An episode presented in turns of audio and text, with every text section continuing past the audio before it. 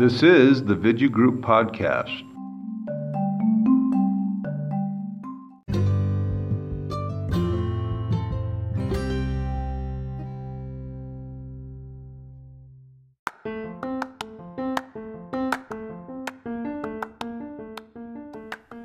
Welcome to the Vidya Group Podcast. This is Acharya, your host, and today we're going to be talking about the Vidya of New India.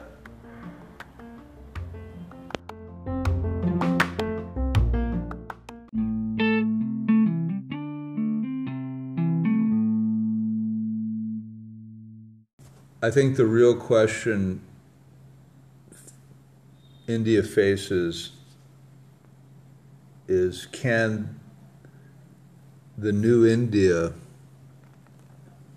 become the old India, the pre invasion India? Can Indians, can specifically Hindus, can they roll back the clock?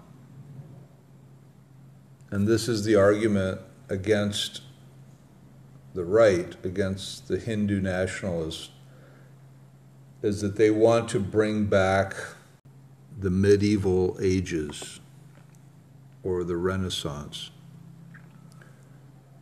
Before Islam came and invaded in the Dark Ages, and Britain invaded in the Renaissance period in the 1600s. Can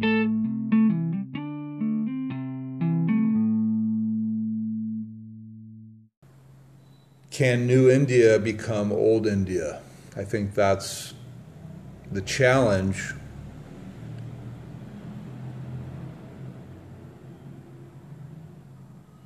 I think that's the challenge that a very young India with 65% of voters under the age of 35,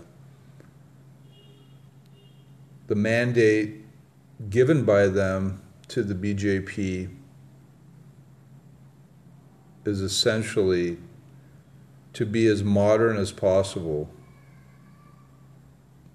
to develop the country and be prosperous utilizing all the latest technology. At the same time, in terms of traditional values, to bring India back on track with Hindutva, with the Hindu ideology, Hindu sociology, economics, and governance. Can we see a modern day India based on spiritual values, based on Sanatan Dharma, self realization, yoga? Can we see a modern day India based on the traditional roles, occupational roles of the Varnashram Dharma system? The system of four occupations, four varnas, and four ashrams, which are stages of life based on a person's age, beginning with student life, then going to family life, retired, and renounced life. Can we see a modern day India based on organic agriculture, cow protection, which means plowing with bulls instead of using tractors. That's Krishi, Krishi Go Raksha. So these are the traditional duties, Hindu duties given in Scripture, prescribed by the Lord, is to plow with the bulls and to protect the cows.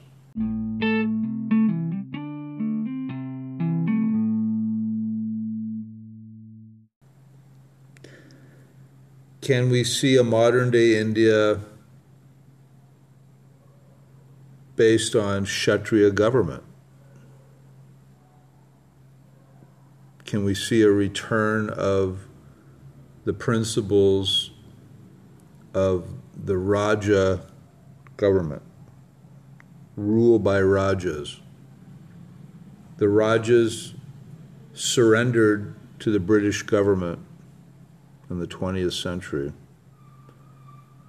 Can we see a return of benevolent kings ruling over India not by democracy, but by divine mandate, by the principles of Dharma? India has been captivated by television, beginning with Mahabharata, which is all about Dharma.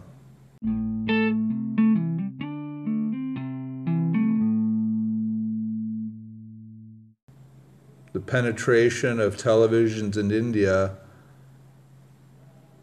began in earnestness due to the televised serials of the Mahabharata. So, can India have its cake, its democratic cake?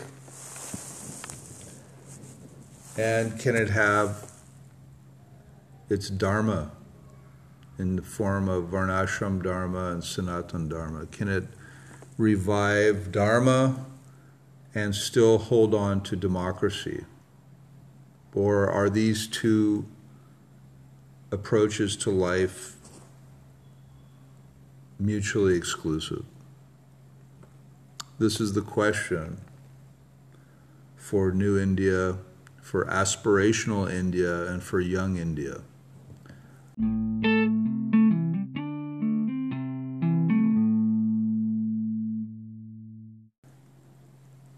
when we look back in history, we have to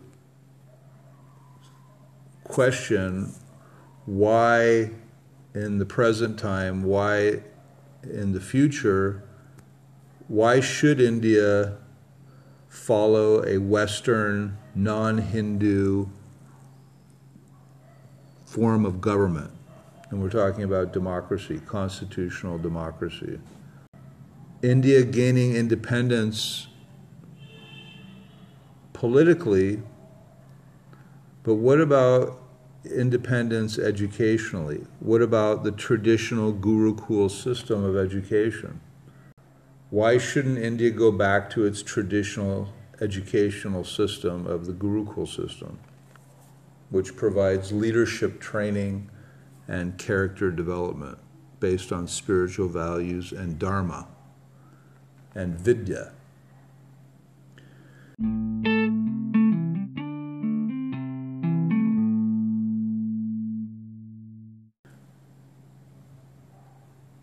So these are the questions, these are the challenges for the BJP. How far back can we go? Can we go back home? Can we turn back the clock? Can we regenerate? Can we revive the Hindu culture, the Hindu revival? This is all about the Hindu revival how far can we go in reviving Hinduism on the Vedic principles that India has been governed by for thousands, if not millions, of years?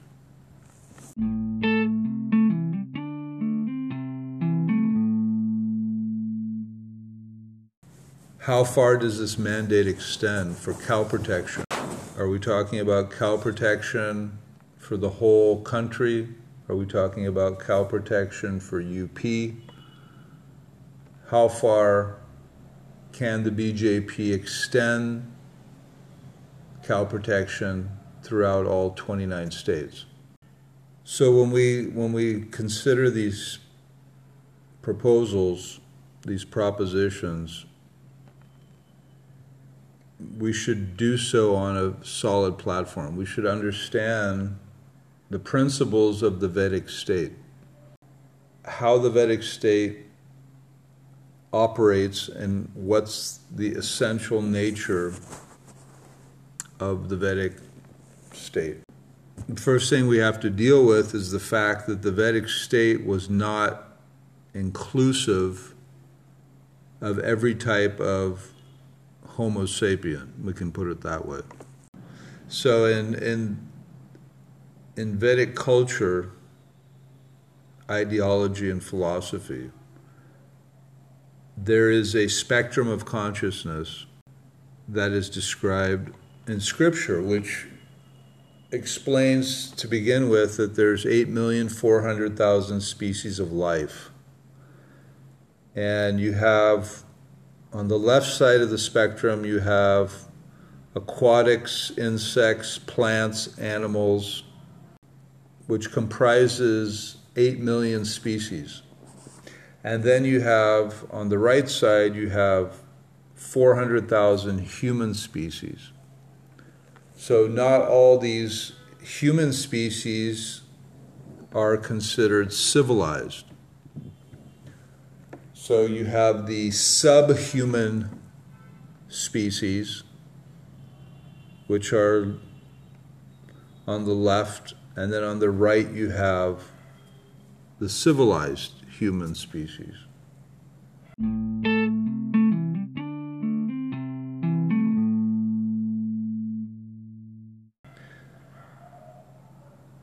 So, Vedic culture, the Vedic state, the governance model, was based on making an arrangement for civilized human society called the Aryans, which means the advanced human species. And the basic qualifier for be being the basic qualifier for being considered an Aryan was following the Varnashram Dharma system and the Sanatan Dharma system. So these basically translate to prescribed duties given by God on how to work your livelihood, how to perform your occupational duties and earn your livelihood, and how to live in a spiritual based lifestyle. That's the ashrams. So the varnas are the occupational duties, and the ashrams are the lifestyle duties based on your age.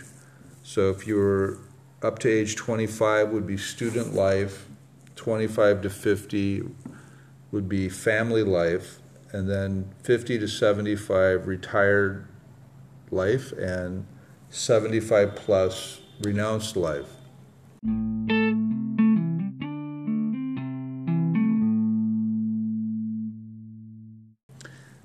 So, this is what it means to be in the Vedic state is to be a follower of these duties. Otherwise, you were categorized in some other status which would be below civilized human society, or you can say subhuman status, also called outcast. So you had the, the castes, the four varnas, the four castes, Brahman, Kshatriya, Vaishya, Sudra, and then you had the outcasts, right? Those who didn't follow any varna, they didn't follow any occupational duty, and they didn't follow any spiritual duties. So that's what it means to be a Hindu. It means to follow those duties, to follow that socio, social system, the Varnashram social system. And my question is how many Hindus today follow a Varna and an ashram? Because if you don't follow a varna and an ashram, you're actually not counted as an Aryan or a Hindu. You would be counted as a Yavana at best. Those who do not follow the Varnashram Dharma system are counted, according to Scripture, as Yavanas which is the dominant global culture right now. When you say globalism, globalization, we're talking about, for the most part, Yavana culture.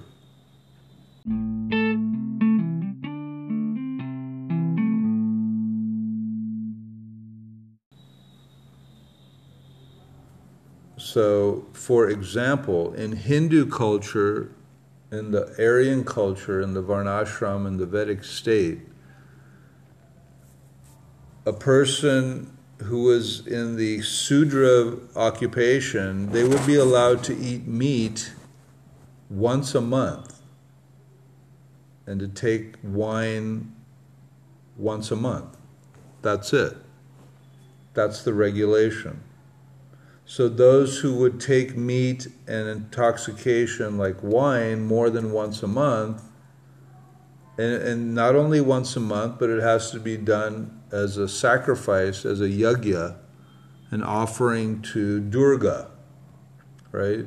Durga Puja includes, can include meat and wine for those who want to offer that and that's primarily the Sudras are allowed to do, they're given that facility.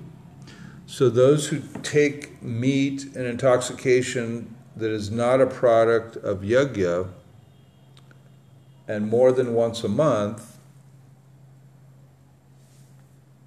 they're outside of the Vedic state. They're out. They're they're outside the system of Varnashram Dharma. They're called yavanas. So you know, just going to McDonald's or Pizza Hut and ordering a chicken burger or a, you know, a pepperoni pizza, that's going to put you in another category. Okay, that puts you in a non Vedic, non Hindu status. So, how many Hindus today are following true Hinduism. So that's the challenge. And it's a good thing if that's really what the people are desiring. If they're desiring to truly be Hindus and to bring back true Hinduism, Vedic culture, then it's entirely possible to roll back the clock. But that's what it means.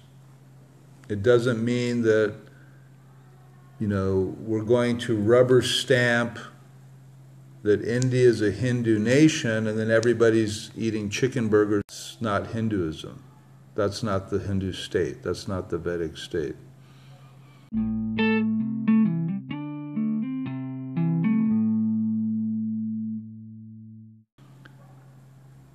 So the, the first problem you face is this cultural issue, and then you also face the principle of segregation.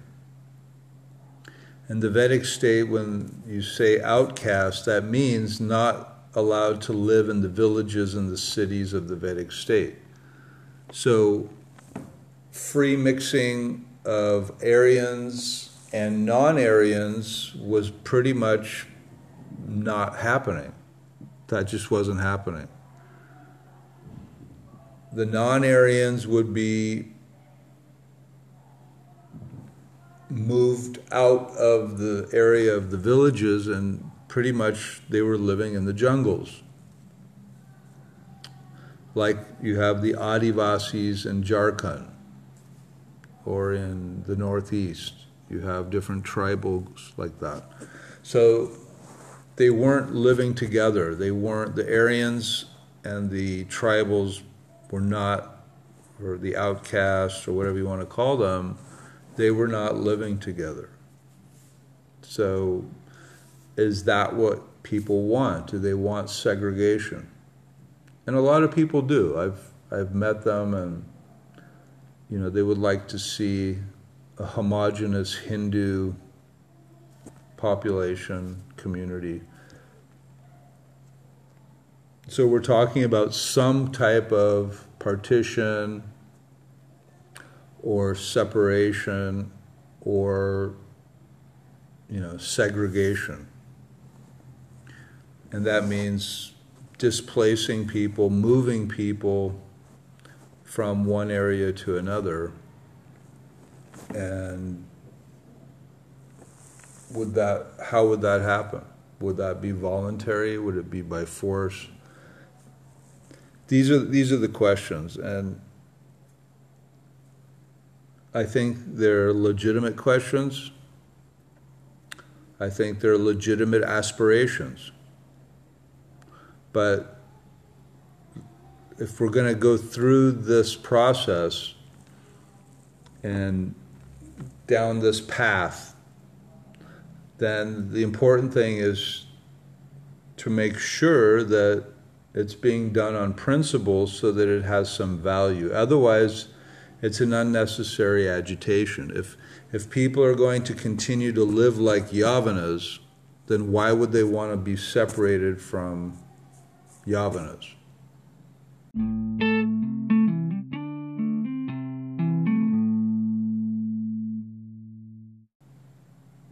Right? If you're going to act and live like a Yavana, so you, what's the problem in living with other Yavanas? Yavana means non-Hindus.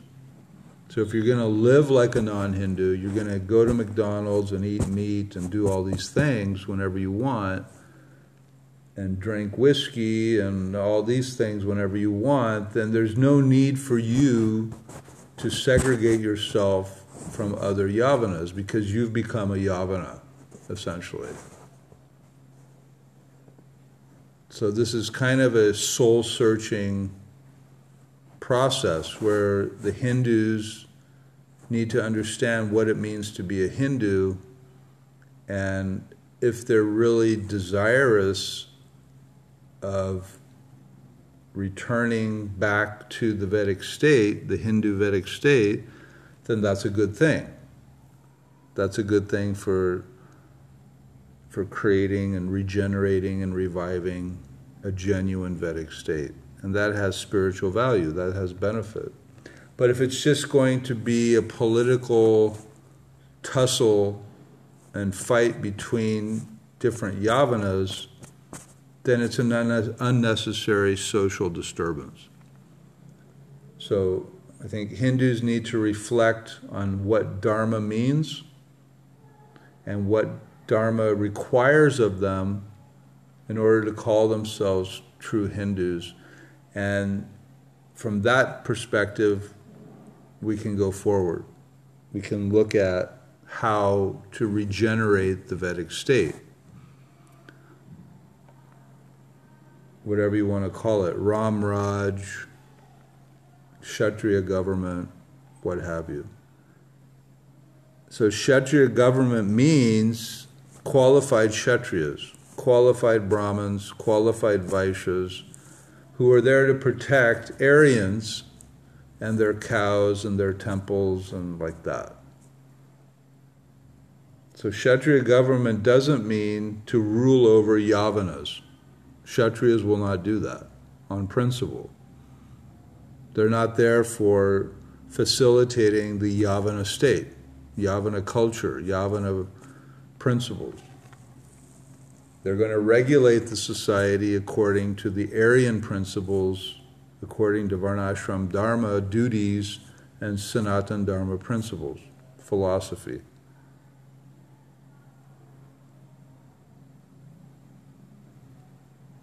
So these are the things we need to look at, we need to debate, discuss, understand, and come to a consensus, and then move forward appropriately.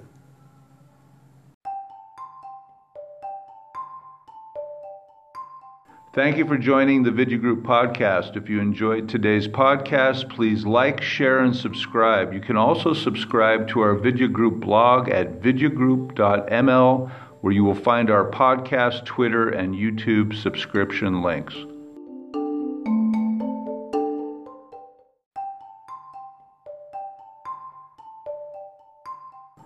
This is the Vidya Group Podcast.